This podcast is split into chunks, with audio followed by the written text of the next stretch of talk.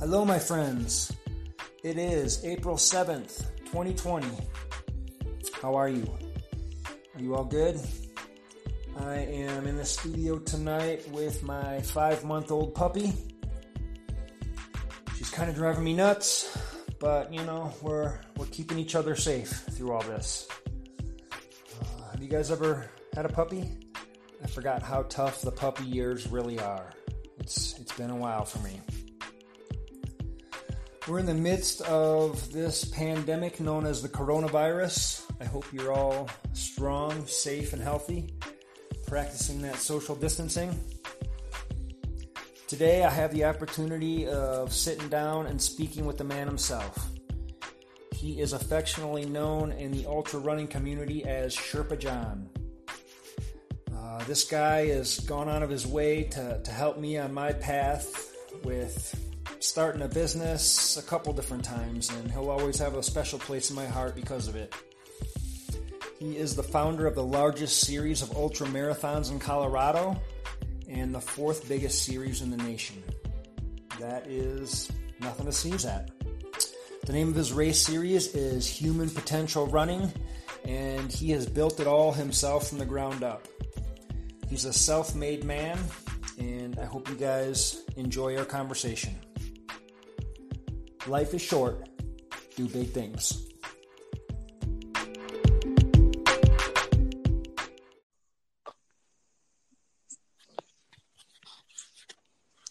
Hello. Sherpa John, What's going on, my man? how are you, my friend? We're alive. We're well. Good. That's good to hear. How? Surviving pandemic. Trying my best. Good. Had a boy. How uh, how has this affected uh, human potential running as of right now? It looks like you got a virtual race up coming uh, later this month, April. What was it, 18th and 19th? Yeah, it's kind of like a month long virtual challenge that every week there's a new theme and items for people to find while they're out running, like scavenger hunt items. And there's a Facebook group and just, you know, trying to give everybody that community that we all crave while we're Mhm. in the middle of this. And then, yeah, it culminates on the 18th with a 6, 12, or 24 hour uh, run that folks could sign up for. So, Okay. Cool, man. pretty stoked. And does that cost money, or how does that work? Yeah, it's only $25. Um, Okay. Gotcha. And you get an award and a bib. Okay. Uh, once my suppliers are back up and running, we'll get those out to everybody. Awesome. Um, so yeah, it's a it's an exciting thing, just something to keep us moving forward and you know doing the things that we love to do. Hey, man, we're doing what we can in these crazy times. Yeah, Is uh, Tommy Knocker still on so far? yeah. So far, it's still on. Um, Okay. I do have. Um, I've worked really hard over the last month to kind of get our backup plan into focus. What are we Mhm. going to do uh, if we end up having to postpone it, and or what are we going to do if we end up holding it? And so, you know, there's there's all kinds of plans in place that Okay, you know I'm just kind of waiting for D Day to to make a decision. for sure. Yeah. And is that all uh, hanging on permits at this point? No, we we have our permits. Um, Okay. I get my Tommy Knocker permit in December. Oh, okay. Okay. Um, so yeah, that application process happens in October. I get my permits for the next year in December, and then it's really it's just been communicating with the land manager to see what what they want to do, what are the county guidelines, and kind of what our plan is. So just trying to be proactive, and they haven't canceled us, and you know we haven't. You know, we we've just had the conversations of what are we going to do if this is the scenario on race day. So, so so far, not too much has really been affected, then, huh? Uh, I had to postpone the Niwot's Challenge, so Oh, that's, okay. that's our Barkley event. It's like that's the Barkley of the West that was supposed to happen on the 18th of April. Mm, Um, so I I pushed that out to May 30th, and there's only 30 35 runners in that event, so it's it's not a big deal, and most of them will be there. So Yeah. Um, that's the only thing that's been affected so far at, at HPRS. Okay. Cool, man. Well, very cool. Well, good talking to you. It's been a while since I've I've caught up with you. So yeah, I just wanted to catch up, and I'm kind of new to this whole podcast world, and um, so yeah, man, just wanted to just wanted to hash it out with you, and yeah, just kind of top it up and, and see what's cooking with you, and kind of go back and hear your story and everything. So whatever you want um, to talk about, man, it's it's all fair game. Oh, I appreciate it, man. So Yes. Um, so I'm talking with uh, Sherpa John. He is the uh, biggest race director in uh, in Colorado and the fourth biggest in the nation. Is that is that right? Yeah, that's true. Yeah, in terms of ultras, yeah, we are the mm. lar- Human Potential Running Series is the largest ultra marathon series in Colorado and the fourth largest in the country, and and we're really proud of those facts. It's been a lot of work, but uh, that's where we find ourselves, and you know, it's it's an exciting, exciting place to be. So, how did it all start for for Sherpa John? I know you started as a runner first, and uh, I think you're from the East Coast originally, aren't you? Yeah, I'm originally from New Hampshire, born and raised. Spent the first 31 years of my life there. I was a hiker, actually. I'm, I'm a peak bagger at heart, okay. which is just somebody that likes to go knock the list of you know peaks off a list that they may have. Mm-hmm. Uh, and one day I wondered if anybody had hiked New Hampshire's White Mountains the fastest, and I figured that that had to be like two months. Uh, and after a little research, I found out it was actually three and a half days. and but I, I was making a documentary film about peak bagging in New Hampshire.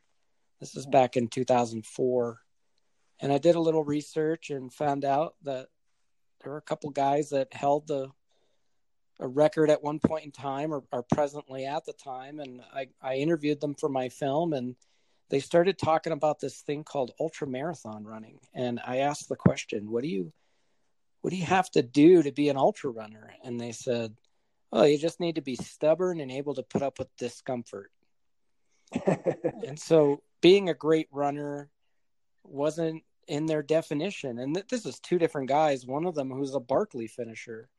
Oh, um, oh wow! You know, they neither one of them mentioned running. You just needed to be stubborn.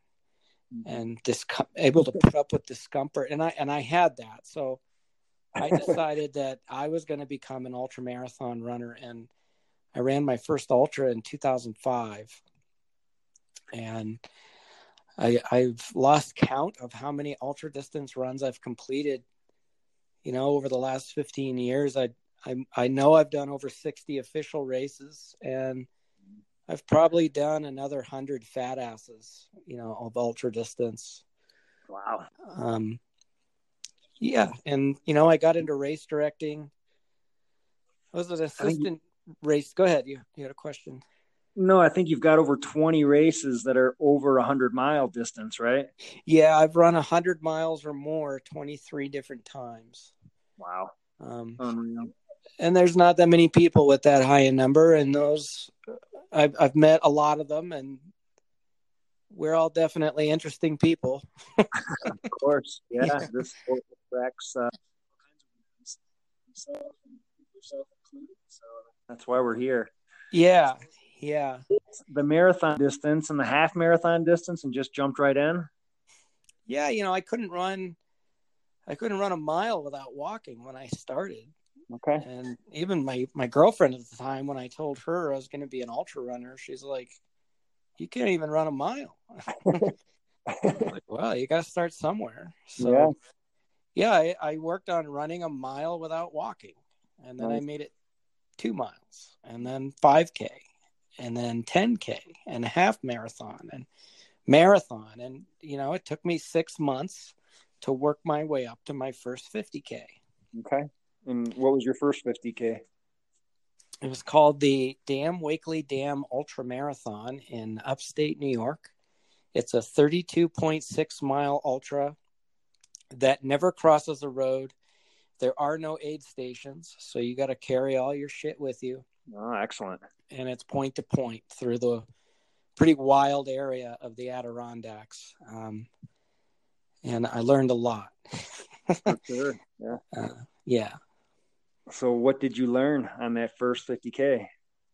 That I had no idea what the fuck I was doing. Perfect.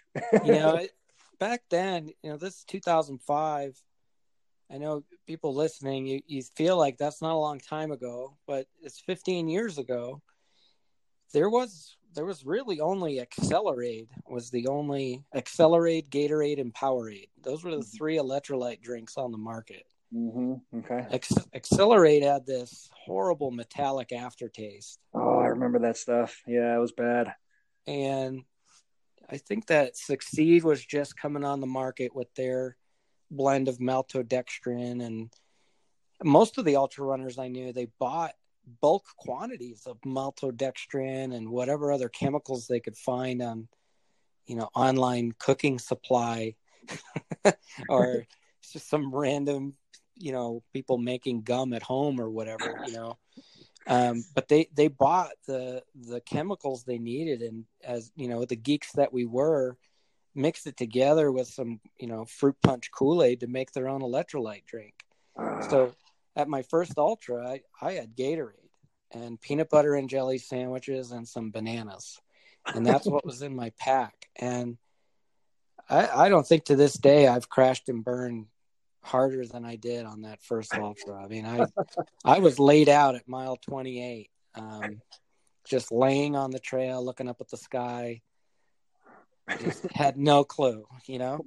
Wondering why you signed up for this. Yeah, you know, yeah, and it was a totally different sport back then too. There was no Facebook. No, nope. there were there were no I belonged to one online messaging forum called Kick Runners that had an extreme runner section. Mm-hmm. And there was only a hundred of us in there. Like, so, so finding, sharing and, you know, disseminating information from each other was that hadn't even come to fruition yet. Like it really was, you got to meet people and, and learn as much as you can from them along the way. There was no, there were no books. There you know mm-hmm. ultra running magazine was in black and white. You know it it was the 1950s yeah as far as technology goes and mm-hmm. it was very different. Yeah. So yeah man I, like yeah i remember back in those days there was just nothing. So i mean did you just jump into your first ultra blind and and not not knowing much of anything, or were you able to find some sort of research somewhere along the way, or through talking to people, or or how did it go? This is a big question. I could open a can of worms with. Um, at the time, I I knew of one active ultra runner, and it was a woman named Sue Johnston. Okay. And Sue used to hold the female course record for Hardrock Okay. And she's a native Vermonter, and she was a person in my hiking circles in the Northeast. And I went on a hike with her one day and started asking her questions about, you know, the typical newbie questions. What kind of shoes do you wear? What kind of pack? What do you eat? What do you drink? Mm-hmm. And every question I asked her, she didn't give me an answer. She didn't give you an answer? No, she stayed silent. that's probably yeah, that's smart of her. Okay. She, she didn't answer me at all. And yeah. and then we got to the top of this mountain and she was like, Well, our hike's going a little slower than I thought today, so I'm gonna take off. And so she took off. But this left a huge bad taste in my mouth. And I think even to this day I could give a shit for the elite because I didn't understand what the problem was until I found out through somebody else who knew her that the problem was that I never interviewed her for my film on peak bagging because if I had, I would have discovered that Sue held the female record for hiking New Hampshire's mountains the fastest. Oh, and so, because I never researched her and I never interviewed her for my film, when I had questions for her about ultramarathon running, she chose not to answer. Oh, okay and she went around and you know she told people in the community in the northeast that i'm just a flash in the pan. Don't pay any attention to him. He's not serious. He'll never you know just nothing but doubt. Um, so that was like that's where it got started for me. And so i was just kind of feeling my way through the sport blindly reading whatever articles I could find, mostly out of the Gatorade Research Lab. and, you know, like just, you know, searching the internet, which wasn't the void of information it is now. I mean, it was oh, still oh, yeah. um, just kind of trial and error, figuring it out as I went. Eventually, I met people in the New England running community who were willing to to take me under their wing and and teach me what they knew and share their knowledge with me and their secrets and you know I, I it took me you know nowadays you could buy a book and learn how to be an ultra runner in an afternoon. For sure. Uh, you can read any you can watch any kind of youtube video or you know you ultra running magazines pretty informative. Mm-hmm. uh, there there's just there's websites there's on like iRunFar and blogs. I mean there's just so much information but Mm-hmm. You know, when I started running ultra, it took me a good two, three years yeah. to to gather enough information to figure out how to run 50 miles and longer. Mm-hmm. Yeah, well, it's funny. Like you learn so much usually that first 50k. You know, you find yes. out you know, you usually bonk hard and fall apart and barely make it to the finish line, but you learn so much not only about yourself but about your fueling and all in strategy. And so there's a big learning curve there. It's like um, it's like I took Spanish a couple years in in high school, but when I went to the Dominican Republic for like ten days, I learned more there than I did in two years of high school. You know, right. So you you really just have to get into it to to figure everything out because you know the answers are going to be a little bit different for everybody, obviously. Yeah. Well, you know, we've always said, you know, we're all an experiment of one.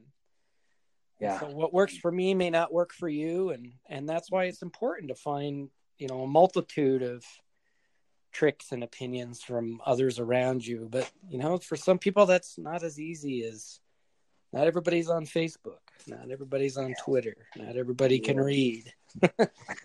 we we forget that everybody has a challenge that we're not always privy to. Yeah.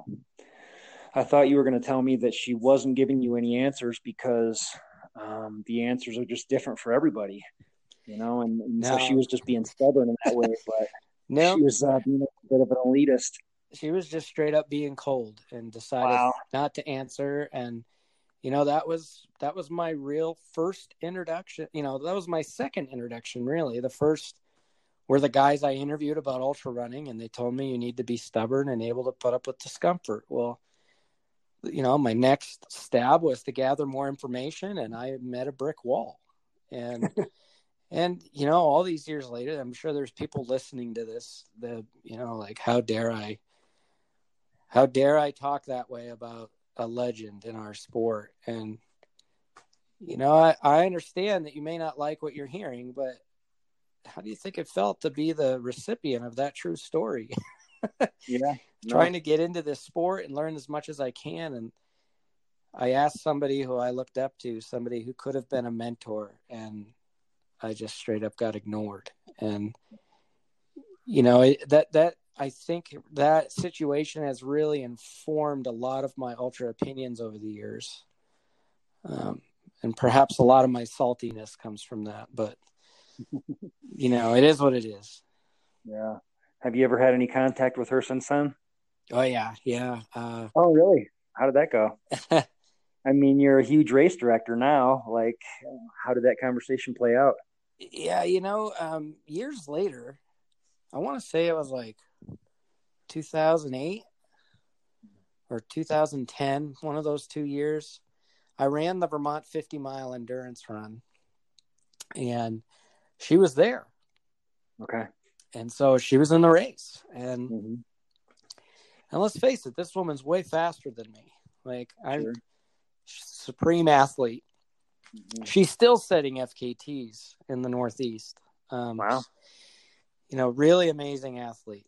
I mean, no doubt about it. But when I saw her at the Vermont 50 that day, I don't think I've ever eaten that many gels in a 50 mile race. Like I was determined to show her, and I actually ended up beating her by 15 minutes.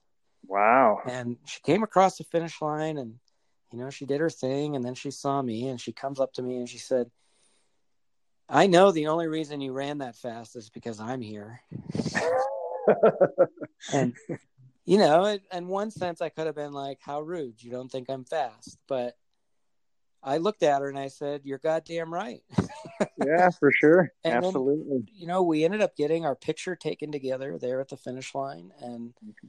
we had a good conversation about everything I just told you. And she denies ever telling people that I'm a flash in the pan and to pay no attention to me. But it's one of those stories where I heard it from enough people that I trust that I really do think she said it, regardless of what she has to say. But it's water under the bridge. We buried the hatchet. We hugged each other. Good. You know, it's it's fine. You know, Yeah, yeah. there's people that have come to me for advice, and I didn't want to help just because I didn't like their attitude or disposition, or it's human nature. I mean, it's just people are weird. Yeah, yeah, I get it. You know, you, you know, like you said, um, sometimes a newbie will come up to you and ask you all the newbie questions that you've heard from a million other newbies that, you know, that didn't even enter their first race or, you know, that never finished their first race and they were a flash in the pan. So yeah, you kind of I don't have time to waste on, you know, people who aren't serious or, you know, mm-hmm. all those thoughts go through everybody's head. I mean, for sure. Yeah. I mean, it is what it is. I, I'm not bitter. I, you know, it's, but that's the story. You know, I'm just, Yeah, yeah. I'm not bitter, but that's the story. Well, hey man, it lit a fire under your ass, and uh, sounds like you performed well that day. So you know, it's a story to tell. So yeah, there's there's no shame in that. That's that's awesome. Yeah, and you know, like I kind of look and it's like 15 years later, I I can look at all the things that I've accomplished as an ultra runner myself and I'm you know, I'm going to direct my 50th race this year and I get a good chuckle um, when I say to myself, "Oh, so much for being a flash in the pan." exactly, exactly. wow. so, um, I mean, thinking back, what was uh, what was like one of the, what was your biggest race where you really learned something about yourself? I guess. I mean, I'm guessing it was one of the longer distances, but um, you know, what was what was uh, one of those memories that stands out for you that uh, sort of made you Sherpa John? Oh man. You know, I'd have to say it was probably the 2008 Massanutten Mountain Trails 100. Um, Massanutten. you still living out east? Yeah, yeah. I didn't move to Colorado till 2011. Okay. So my first six years of ultra running, I was an East Coaster. Coast. Um, I traveled to Virginia to run an MMT, Massanutten. At the time, was labeled the Hardrock of the East. Okay. And Is this your first 100? No, no. It, I think it was my fourth, Okay. fifth. It was my fifth hundred. Um, just an awesome event put on by Virginia Happy Trails Running Club in Virginia. Probably hands down the best running community in the United States. Right. Um, you'll never be able to argue that with me. I mean, they are, they are the cream of the crop. They're, you know, who I, if I could do it anyway, I'd strive to be like them. Sorry, I, I know you just said it, but what was her name again? Virginia Happy Trails Running Club, VHTRC. Okay. Um, Shout out. Yeah, they're, you know, Kevin Sayers and, you know, Keith Knipling and Gary Knipling and um, Dave Yakel. There, but there's just a lot of people there. Um, Carrie Owens, just East Coasters that, you know, contributed a lot to our sport, you know, during the early, late 90s, early 2000s and beyond. Okay. They're just good people. But Massanutten is a hard race. It's they, the motto is Massanutten rocks. It's a hundred miles of granite. There's just boulders, baby heads, and chicken heads all over that course the entire way. Wow. and people from Ohio used to say, like, "How do I train for Massanutten?" And we tell them, "You go down to the end of your driveway, you face the stone curb, you take your shoe off, and kick it for 24 hours." And and but to this day, of all the times I've run hundred miles or more, Massanutten is by far the hardest hundred psychologically that I've ever run. Okay. I mean, it sure is a physical challenge. Any hundred is. I don't, you know, there are no easy hundreds. Let's be honest. For sure. Yeah. But Massanutten is still. I. I. T- I just. It has taken me longer to heal psychologically from that race than any other run that I've done. Just wow. So it was more psychological than physical. Yeah, you know, there's a 36 hour cutoff and it's humid. And both times I've run that race, it's rained. We've had some severe thunderstorm come blowing through, complete with hail and torrential rain. And chafe is a factor. There are these mm-hmm. birds that live in the trees there called whippoorwills. Oh, yeah. And they're okay. just for hours and hours and hours. Like, normally if somebody's talking around you you can at least tell them to shut the fuck up but you can't tell a bird to shut up you know like i mean uh. and you know just the fortitude it takes to endure that course the consistent ups and downs the rocks the water the chafe the humidity the just the everything just to this day is still the hardest hundred that i've ever taken on and i'm still most proud of those the two finishes I have at Massanutten are probably my proudest. Well, you went back for a second one, so I did. You know, after 2008, they announced that the next year they were going to have a Stonewall Jackson division, and that would be no pacer, no crew. Beautiful. And I was like, "Oh, that's that sounds harder. I'm I'm on it." And I'm in. And I went back. It took me two hours longer. and it and it hurt just as bad. And so I mean, just. But I I mean, the course has changed a few times since then. That was 2009, the last time I was there, and I, I can't even believe. You know, I it's I'm I'm getting to that point in my ultra running career now where I I can say like I ran Massanutten last in 2009. Oh shit, that was 11 years ago. That's a lifetime you know, like it's just such a, such a long time ago, but yeah, still very yeah, fond sure. memories of it. That's cool, man. Well, going back for a minute, um, what I mean, why ultra running? I mean, I'm not exactly sure what your childhood was like. I mean, do you?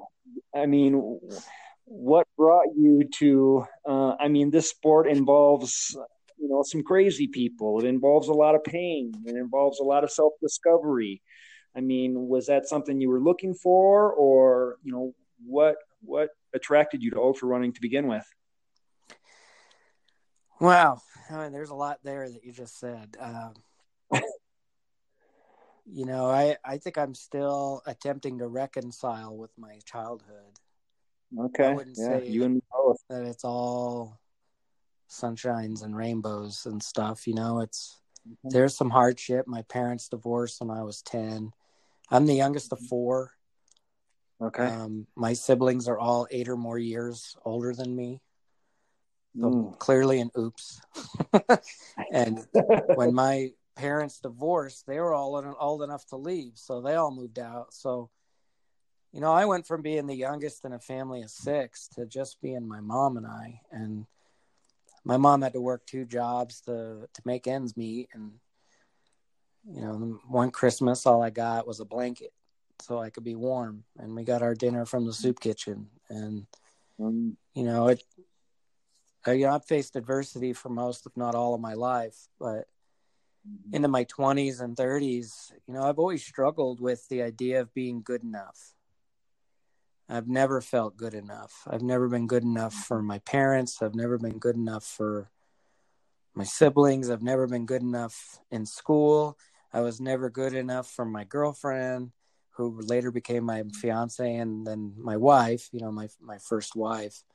Um, I was never good enough for her or her family, her parents. Like I've always lived this life where I've had to prove to people what I am capable of doing. And I think ultra marathon running, actually, I don't think I know.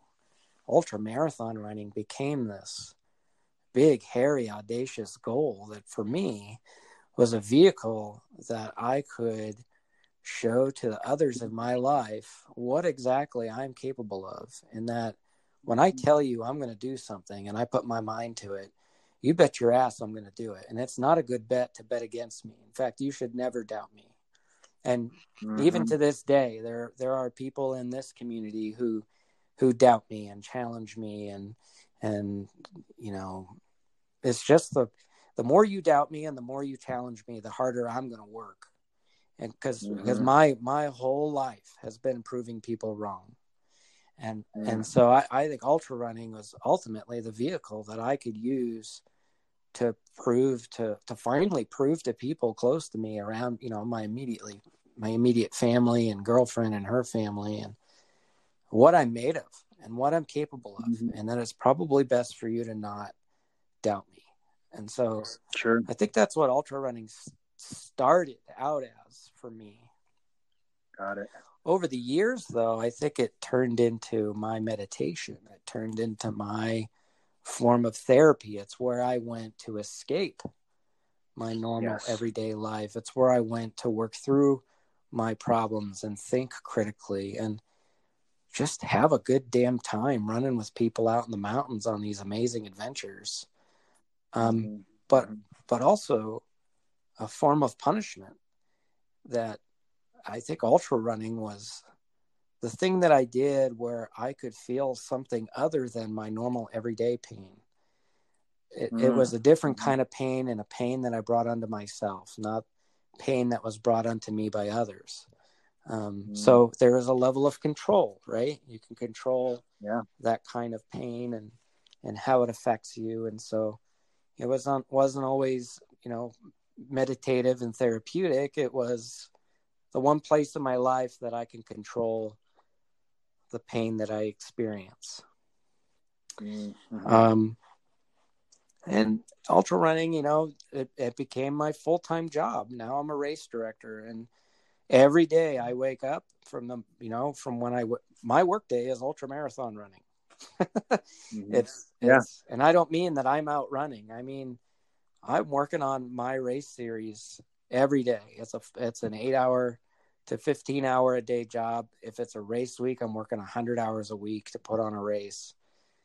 Mm-hmm. And it, it has become my everything. It's my life's work. And it's more now about affording other people the same opportunities to have therapy, to meditate, to prove something to themselves or to others um, whatever. Like it's, I'm giving back now. And so it's harder for me to run because my motivation is very different now. Sure. Yeah. Yeah, your motivation has evolved. For sure. Yeah, I'm definitely I, I'm probably in the best place I've ever been in my life. I feel the happiest, the healthiest, the most motivated and just really caring and empathetic and compassionate for other people and and just I really just want to help other people in a way that the world has helped me. And you know so so playing that role is more important to me now than getting my run in. But at the same time man you see people finishing 100 milers and you're like oh i remember when i used to finish 100 milers. And like man i, I kind of want another buckle and yeah so i'm still itching for it but I'm, you know I just don't know why now.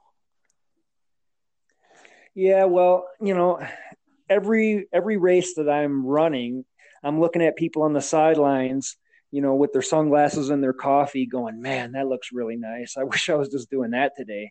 But then when I'm on the sidelines with my sunglasses and my coffee and I'm looking at the runners, I'm like, "Man, I wish I was out there with those guys right now." yeah. huh. So, I mean, so running was your sort of vehicle for um, therapy and meditation and all these things um, in your younger years. And now you're spending more time race directing. What are you using to get that peace of mind nowadays? Well today i mowed the lawn. I, so I, mowed...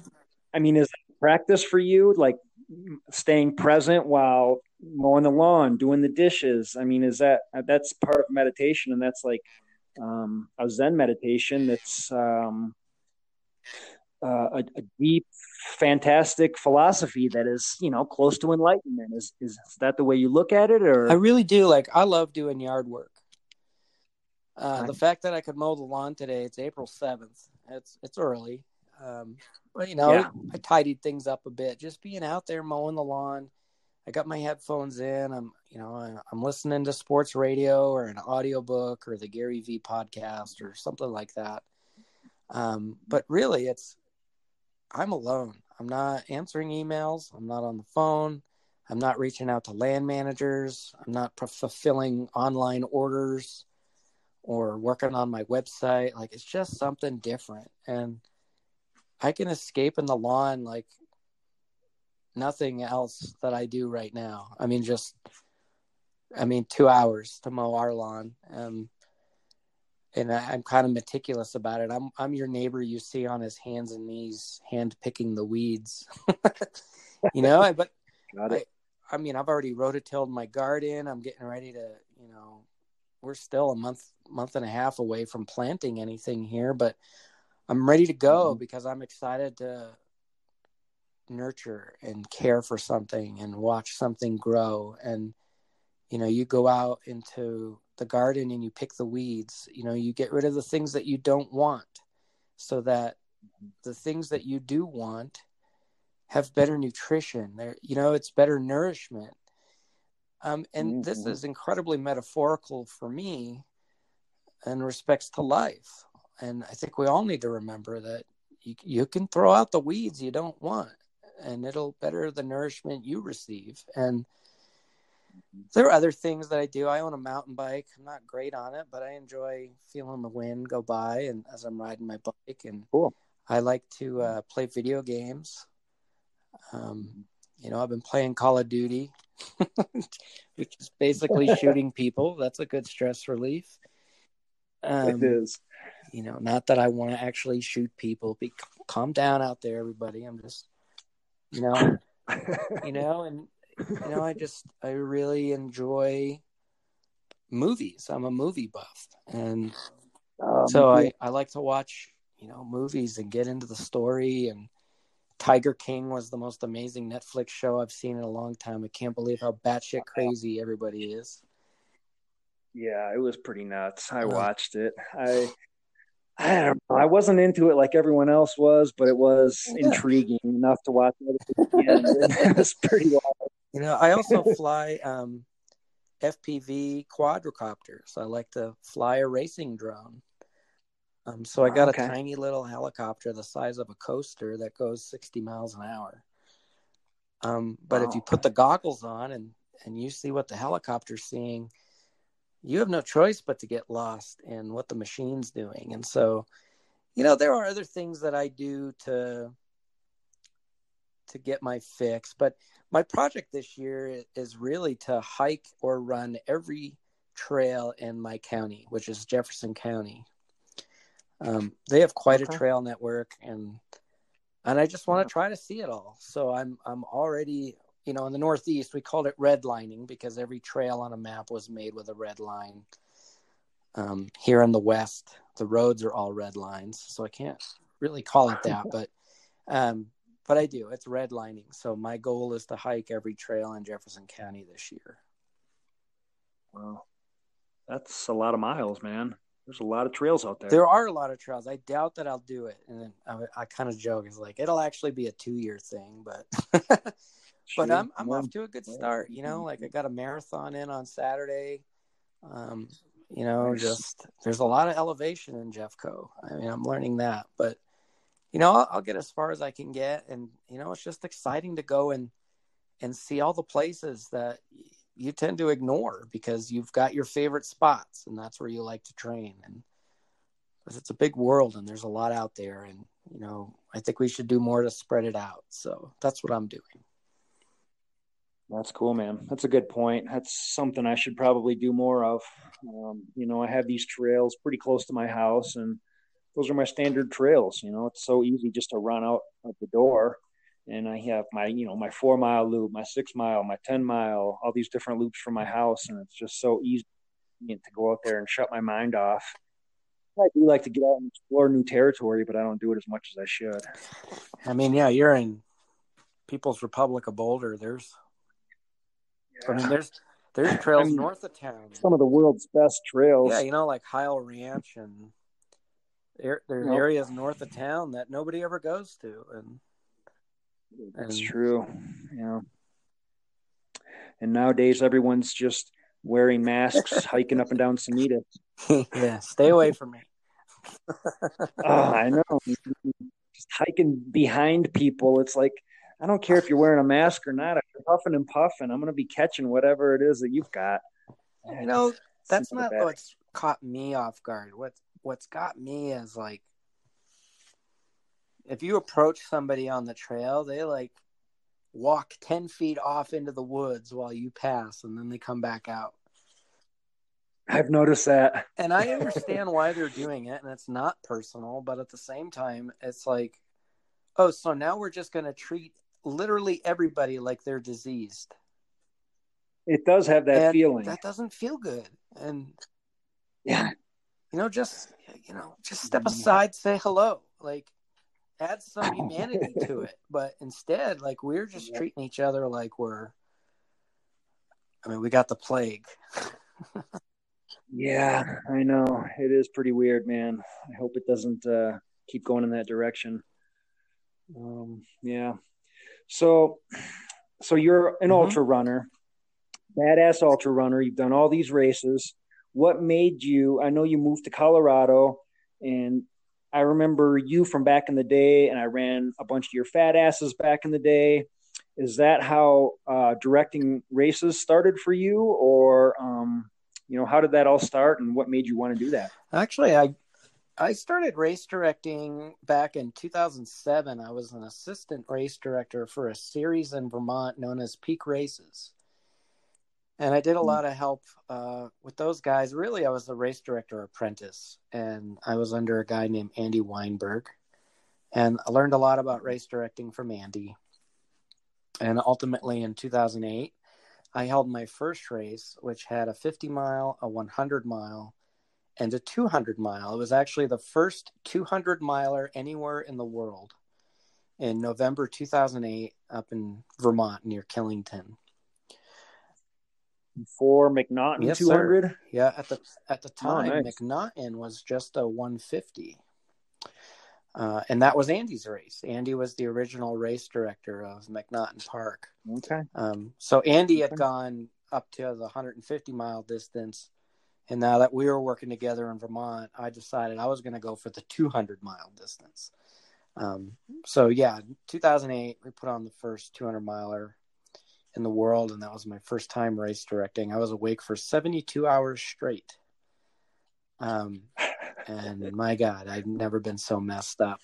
well, I bet you, I bet you saw the devil a yeah, couple times. Yeah, I did.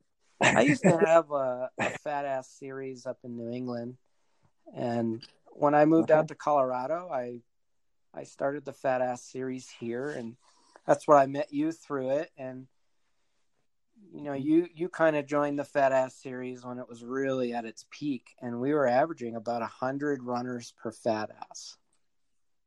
Yeah, they were pretty decent size. Yeah, it was uh, Logan that introduced me to you and your Fat Ass series. Well, not many people know that the first Fat Ass I ever hosted here in Colorado was me and one other person. And, hey, you got and I had maybe fourteen people come out total the same 14 people would run my fat asses that year. I got a lot of pushback from people like Buzz Burrell and Peter Bakwin and Eric Lee. I mean, there's just the whole community of trail runners out of Boulder that had every reason for me not to host the Fat Ass series. And you can't, and you shouldn't, and you won't, and it's illegal, and it's blah, blah, blah. And I just could not believe the sheer amount of pushback I got. But I didn't give a shit. I was going to do it anyway. And and my answer to them was, "Hey, run or don't. Uh, that's your choice. Run or don't." Mm-hmm. Um, and ultimately, it grew into you know averaging hundred runners per. And my closest friends at the time you know, kind of started gathering around me and saying, "Hey, John, um, these are kind of getting a little out of control now. Like, there's a lot of people here, and they, you know, we were operating in a gray area that you could argue is illegal. You could also argue wasn't Ill- illegal.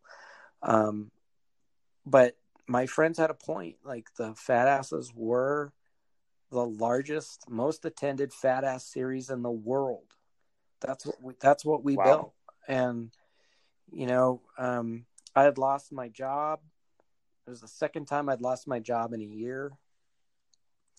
And those same friends that were convincing me that something needed to change, they said, you know, John, obviously people love you as a director. They love your runs. They love the challenge that you present. You should become a full time race director, and race directing should be your job. And this is in March of 2014. And I I fired back at my friends and for 45 minutes told them all the reasons why I shouldn't be a full-time race director and why I mean, you know, you're a business owner and you know, for a long time you come up with every reason why you shouldn't own a business. Why you shouldn't. And absolutely. And that was me. And and and one of the reasons was that and this is the biggest reason. I looked them all in the eye and I said, ultimately someday I'm going to have to make decisions for my business that you don't agree with. And those decisions that you don't agree with are what's going to cost us our friendship. And our friendship mm. is more important to me than business. And so I'd much rather stay friends. Mm-hmm. And they said, Don't be silly. Of course you're going to make those decisions. And of course we're going to support you. And guess what? I'm not friends with half those people anymore, you know, like, and and yeah. but uh, you know at the end of the day you know we i started the human potential running series that year i held my first two races that fall september and november of 2014 um, and you know six years later uh, we're the largest ultra series in colorado and the fourth largest in the nation i now have races in two states i'm in colorado and arkansas uh, last year was my biggest year ever. I had almost 2,000 runners come out and and run with us across the entire series, and and that's pretty good when you cap each race at 200 runners. That's almost a sellout of every race. So, um, yeah. wow, I've been pretty lucky. That's a huge success for sure. Well, I, am wearing my uh, Sheep Mountain Endurance Run T-shirt as oh, we speak awesome. right now. So, supporting and and uh, yeah you've got i mean some of those races are just so insanely difficult too like you're not going to pr on a lot of a lot of those courses and a lot of those races that you're holding but um you are going to you're going to fight some demons you're going to see the devil you're going to wonder why you signed up for this race or any other race i mean they aren't aren't the easiest races out there by any means no and i always say even our easy races are hard and there's a reason for that. I really feel that as human beings, we learn the most through facing and overcoming adversity. And so I've made it yeah. my job to design courses that you face the adversity at the most inopportune time. And it's not going to kill you, but you are going to need yeah. to really embrace the struggle and fight through to get to the other side if you're going to finish. And you know, look, I, I always tell people, you know, when I first moved to Colorado, most of the ultra here ultras here were down in the plains. And I couldn't understand for the life mm-hmm. of me why everybody was racing down in the you know, in the front range when we had all these beautiful mountains. and no nobody's mm-hmm. racing in yeah. these mountains. And so but I, I also don't understand like if you show up to a race on Saturday thinking I'm going to run 50k and then you go out and you run 50k and you finish and then you say see i ran 50k what did you learn you just mm-hmm. right validated your own personal belief that you're going to do what you said you're going to do the end but if you show up on saturday to a race and you're saying i'm going to run 50k today and at some point while you're out there you say shit i actually don't know if i'm going to run 50k today and you end up having Sure, to yeah. struggle and push through and then you get to the finish line and you're like whoa i mean i knew i was going to run 50k today but i had no idea it was going to be like that and suddenly you're counting mm-hmm. the many lessons that you learned about yourself and others and your community and that you can apply to your life. And that is what i'm trying to do. It's you know there there have been a number of people that have run my races over the years and they bitch and moan about oh your races are so hard. And why why do you have to make it so hard? And just if you trained more and drank less you'd probably perform better. And i know that might not be what you want to hear but that's the god's honest truth. Like take care of yourself Yeah. and embrace this adversity and just get as far as you can get and let that be a lesson and quit bitching about it because that's not getting you so many people ride in this entitled shit ship that they float around earth in you know like they're entitled to have an easy race well go run an easy race and i'm trying to Right, teach you right. something and i'm trying to create Mhm. A, a place where people can come and learn together and and i really think that's what sets us apart and that's why the races are hard and I, I take a lot of pride in that and you know if you don't like it don't run i mean that's that's where i'm at and Yeah. the right people will be there That's true. Yeah. That reminds me of all the cyclists in the Boulder area. Um, none of them cycle up in the mountains. They all cycle north and, and east of Boulder Yeah. out where it's flat.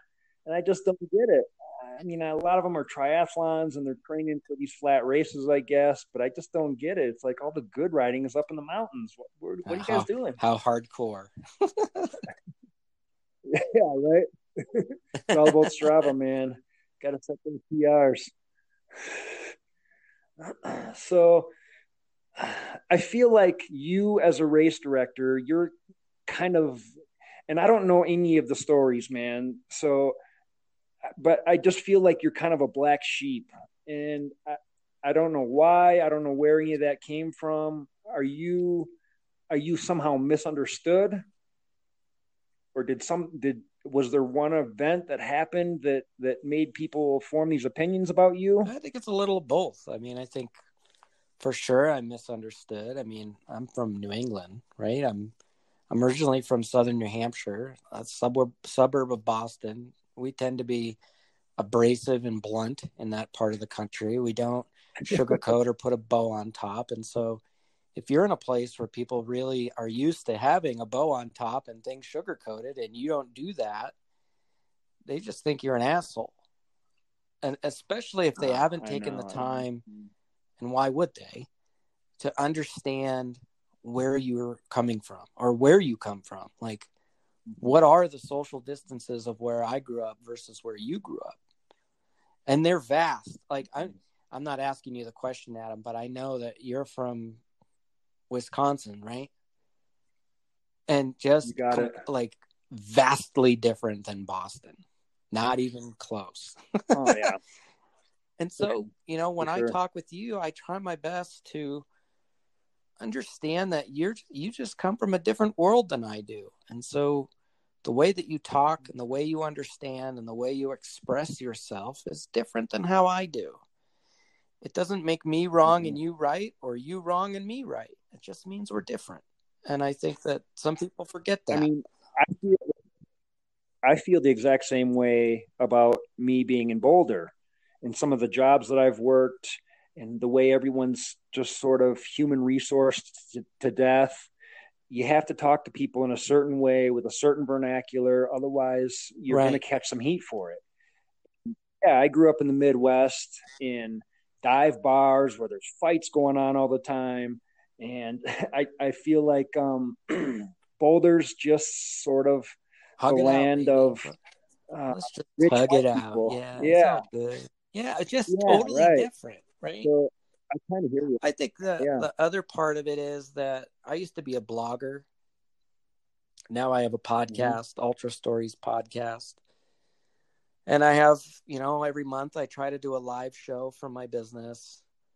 And I'm somebody that I've never been shy about sharing my opinion. And my opinion Mhm. isn't always the popular opinion. Um, I'm not a huge Okay. fan of Leadville.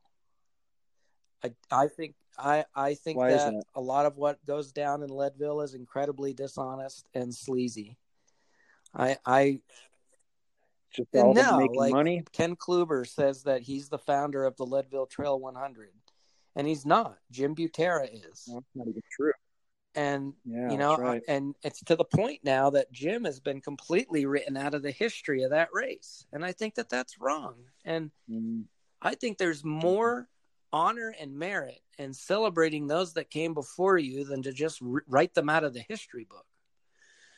Um, and yeah, there are other things that you know they've done up there in Leadville over the years that is more money focused than it is people focused.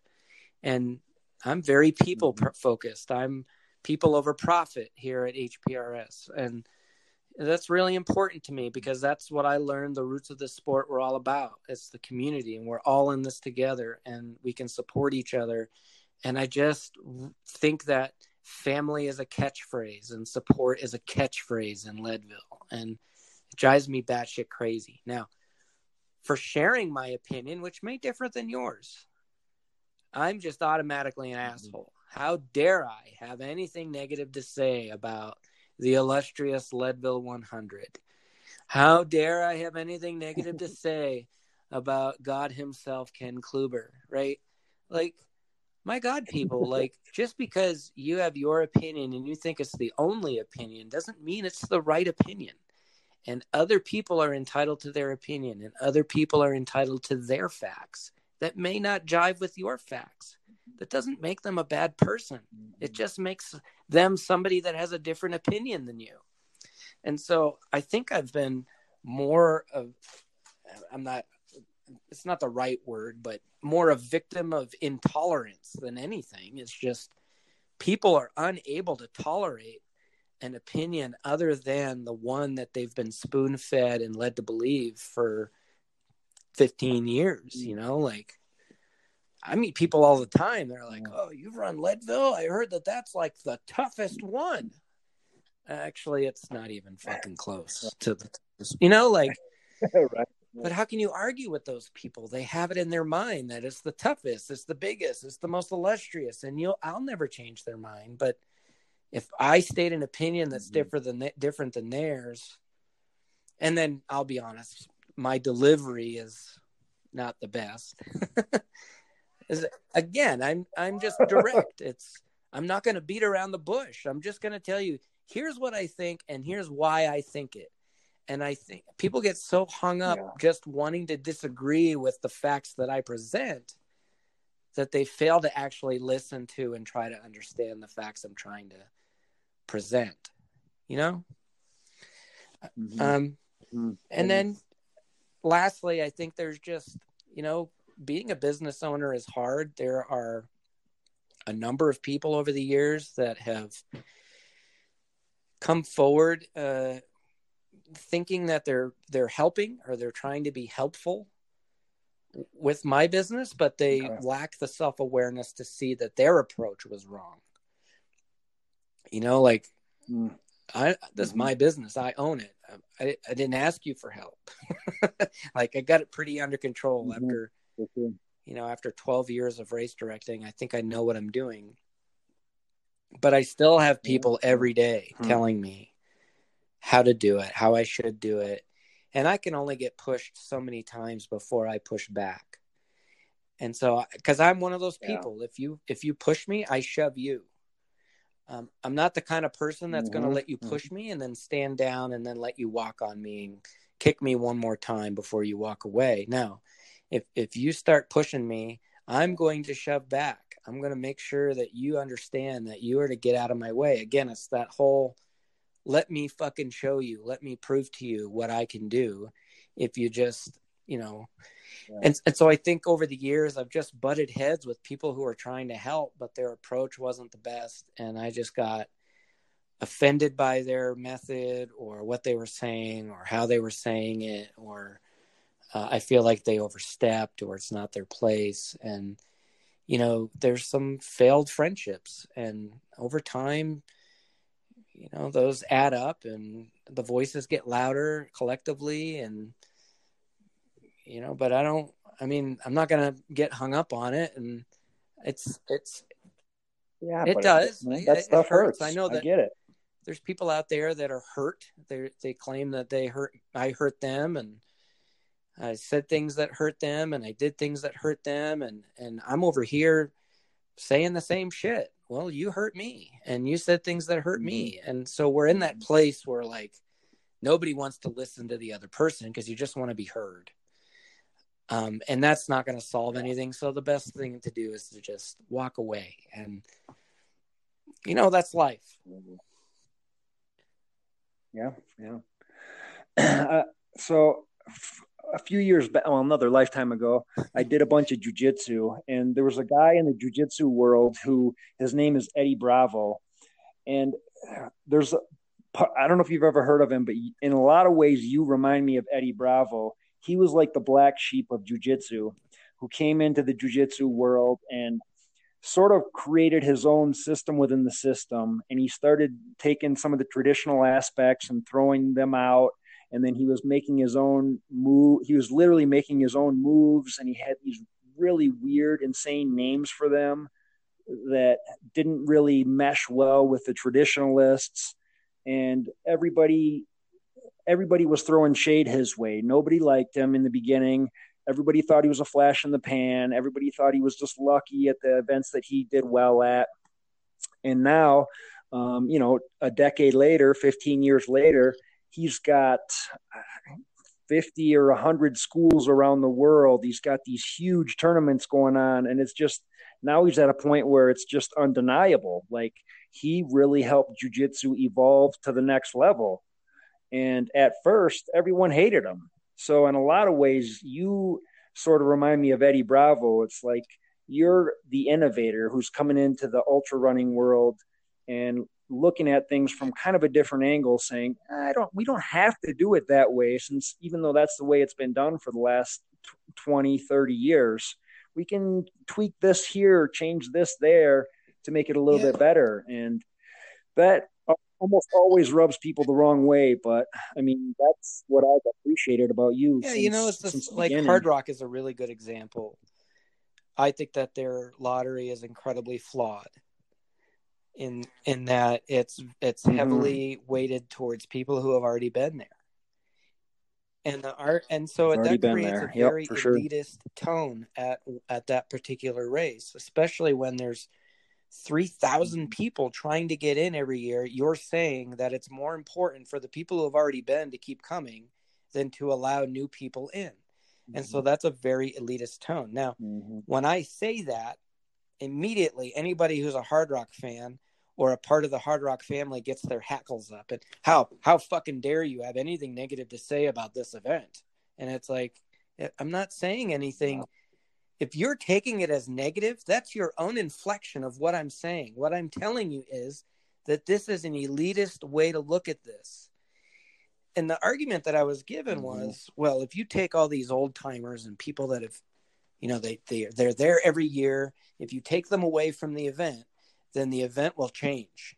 And I said, you know, that's not true. I ran the Mhm. Western States 100 in 2010 and I ran it in 2017. That's 7 years apart. And in 2010, Mhm. 85% of the field was running Western States for the first time. And guess what? Everybody who is always there, everybody who is always there as a runner, were still there as a volunteer or there as a spectator. All those people that you claim you need to have there in order to make that event what it is will still be there if they truly are a part of the fabric Mhm. of the event. You and so you know now if i say all these things there's people that are just automatically you're a fucking asshole for saying that and you know how dare you have anything negative to say about Hardrock? And if you're so good why don't you do it? And of course now i am. But you know at, at the end of the day it's hey why can't you guys just come down off of your high horse for five minutes and see that there may be another way to do this that is more fair and Yeah. actually is better for the longevity and preservation of the event for generations to come instead of just being stuck in your one track way of thinking and people don't like hearing that. And so I want to ask you a question about this this uh, jujitsu guy you just told me about. 15 years ago when yeah. he first started and he had these new moves and insane names and and whatever was he mm-hmm. wrong no not at all see that's the thing he was taking the sport to the next level and he was taking sort of this bruce lee met- methodology yeah. Is well, that a word? close, methodology? close methodology? And he was just taking what applied to him and his body style and discarding the rest. And so he was making this system within the system. And no, he wasn't wrong because now he's got all these schools across the world and he's te- and they're still teaching all these crazy moves, like moves with names like crackhead control and stoner control, and you know, just stuff that's going to rub all the like traditionalists the wrong yeah, way, you, you know. know? Like... and you know, and no, he wasn't wrong at all. He was completely right. And he, like I said, he took it to the next level. And um, everybody hated him for it, but he had the guts to, to step out and to try this new thing and, and to, to try this new way. And I mean, if he wouldn't have done it, the sport would still be stuck back where it was 10 or you 15 know, years something ago. that, and this is a really good point that you bring up, is because there's a number of people who you know, when Dean Karnazes's book came out in 2005, there were a lot of people in ultra running who were terrified that, oh, that's it. Now everybody's going to find ultra running, and all these road runners are going to come over, and the sport's going to grow, and it's going to be harder to get into our favorite races, and we're going to have lotteries, and it's going to be terrible, and it's going to ruin the sport. And we got our first influx of people that came into the sport, and it didn't and that's true. We had lotteries, and it became harder to get into your favorite race. But then Born to Run came out, and Born to Run, you know, initiated this second wave of growth into our sport, and it more road runners, mm-hmm. and but with it came more races, and so here we are. 15 years after Dean's book, 10 years after Born to Run. It's been 10 years there are more ultras to run in the, in North America than there ever have been. In fact, there are so many races now that there's there's more than half never sell out. You could find an ultra on any weekend mm-hmm. within a 500 mile radius of your house, unless, of course, yeah, of course, unless you're any affected weekend. by winter. Nope. But you know, you you can find countless ultra marathons in your state. Colorado has 180 ultra distance runs alone. And you know, so wow. you can look at it, I can look at it and say, well, in 2005 people warned us about this. And you know, I was one of those mm-hmm. traditionalists that was fuck all these race directors that are directing races for profit. That's not what this sport was made on. And these races are supposed to be nonprofit and they're supposed to be fundraisers. And I just don't see how people can make a buck off of this and well now here i am making a buck off of it and e- even i had to grow up someday yeah. and realize that times change Pe- people change the sport mm-hmm. changes mm-hmm. this sport is going to be different 10 years from now than it is today it's going to keep changing and so people either yeah. need to get on board with changes happen or you're going to get left behind and you're just going to think it's ugly. And so, you know, and, and that's, mm-hmm. look, we're a group of people that's supposed to be able to adapt. So why aren't we adapting? Right. Why does everything need to be the way that it's always been? Why does Hardrock have to be the way it's always mm-hmm. been? Yeah. Yeah. Yeah.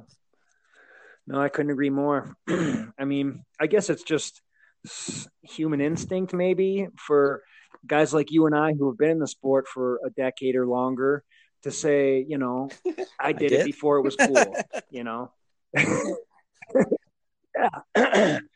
but I mean, I did jujitsu before it was cool too, you know, and but the sport evolves and now everybody knows what it is. And I mean, what's wrong with that? I mean, I, I don't think that's wrong. And it's evolving, like you said. And in 10 years, it's going to be in another place. And I don't think it's going to be in a worse place. it might be more widely known. There might be more people doing it. There might be more newbies coming into the sport asking us more stupid questions.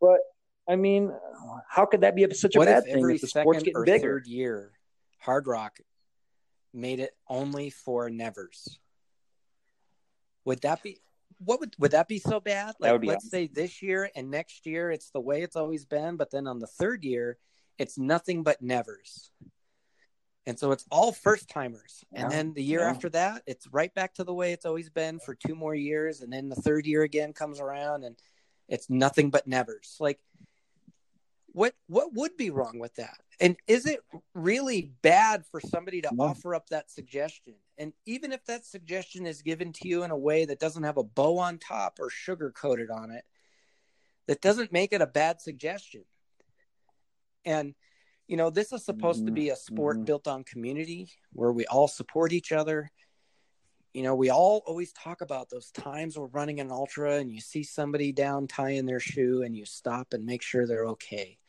and you offer them some gels or an S cap or you know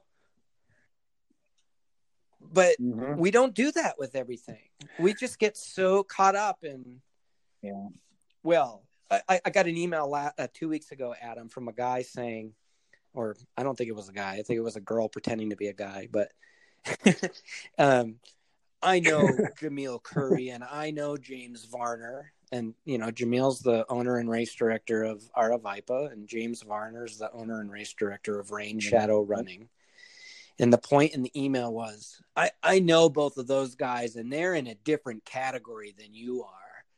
You're just negative and a piece of shit and and you're not like those guys and i'll never run one of your races. I'm always going to run their races because they're in a different category and it's a category all to their own. And and i'm reading this email like wow you know there wasn't a single day that i set out to be Jamil Coury or james varner.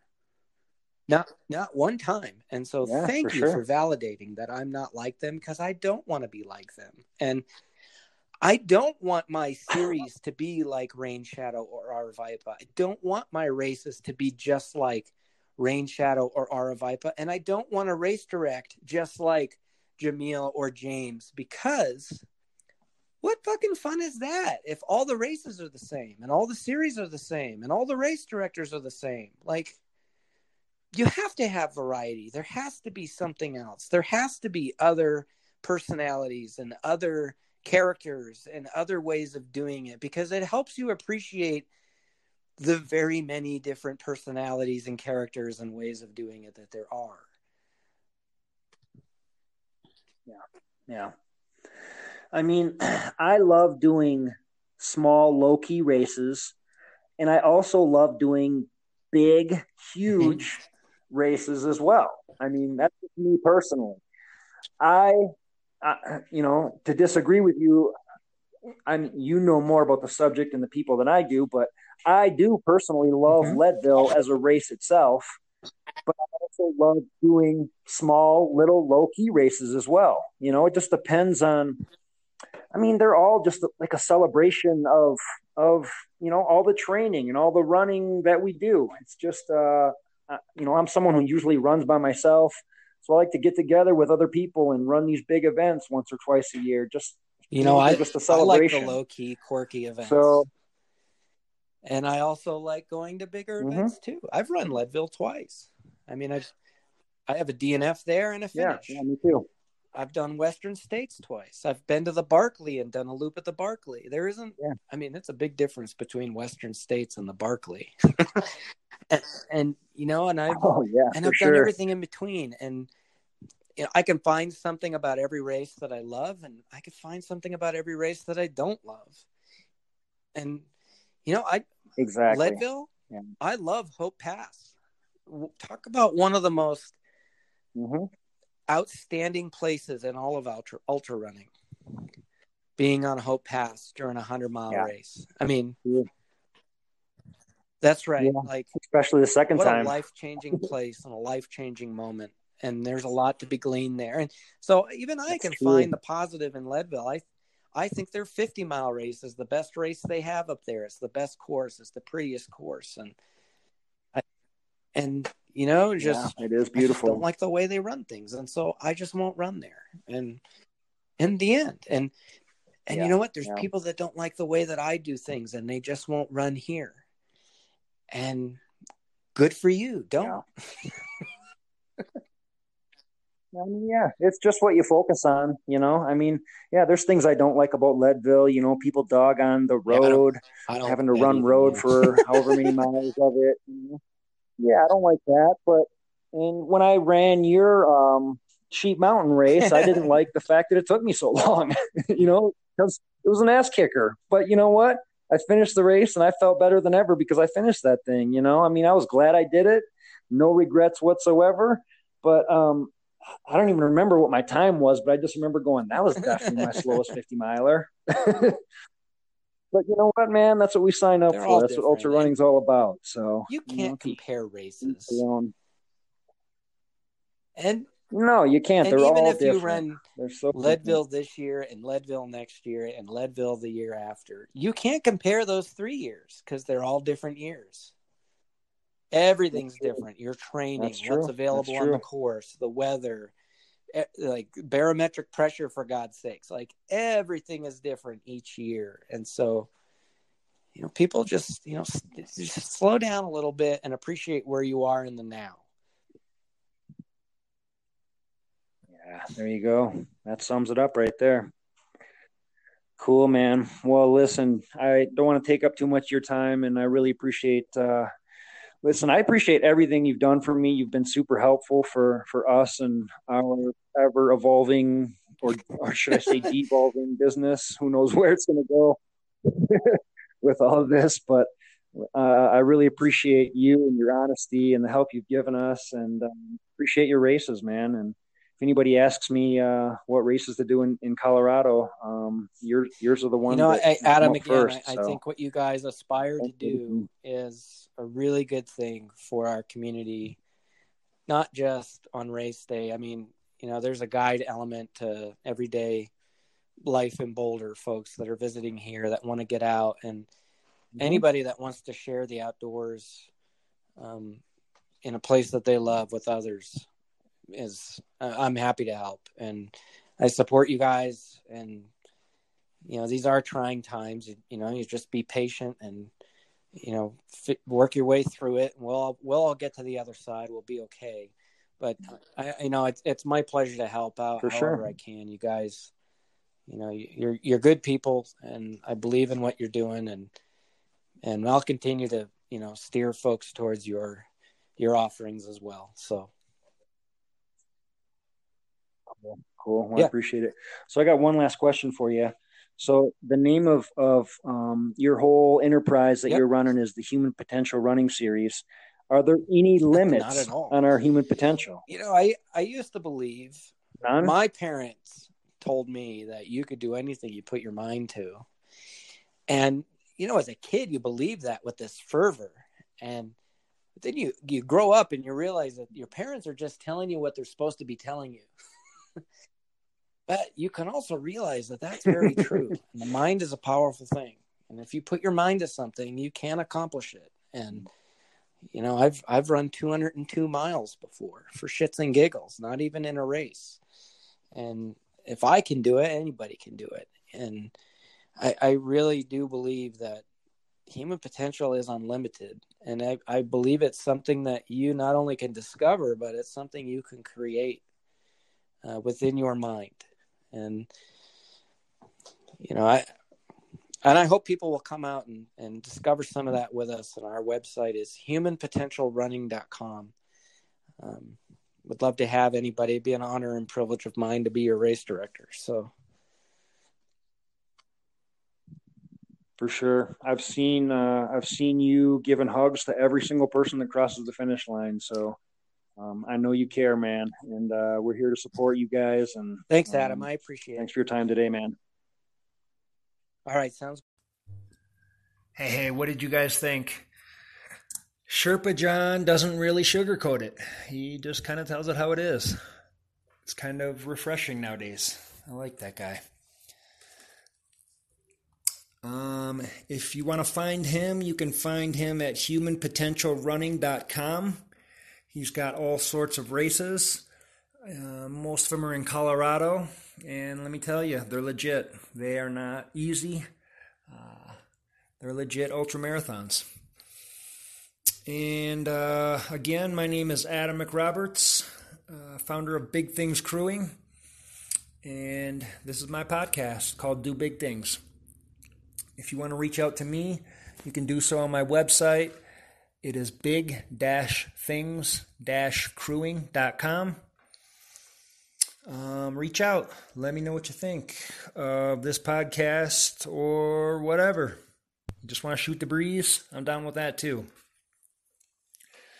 So, um, in closing, I want to share something with you guys. I want to share a poem. Uh, I want you guys to stay strong in the face of uh, this adversity we're all facing.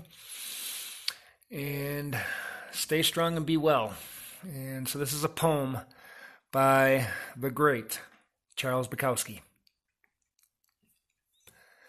If you're going to try, go all the way. Otherwise, don't even start.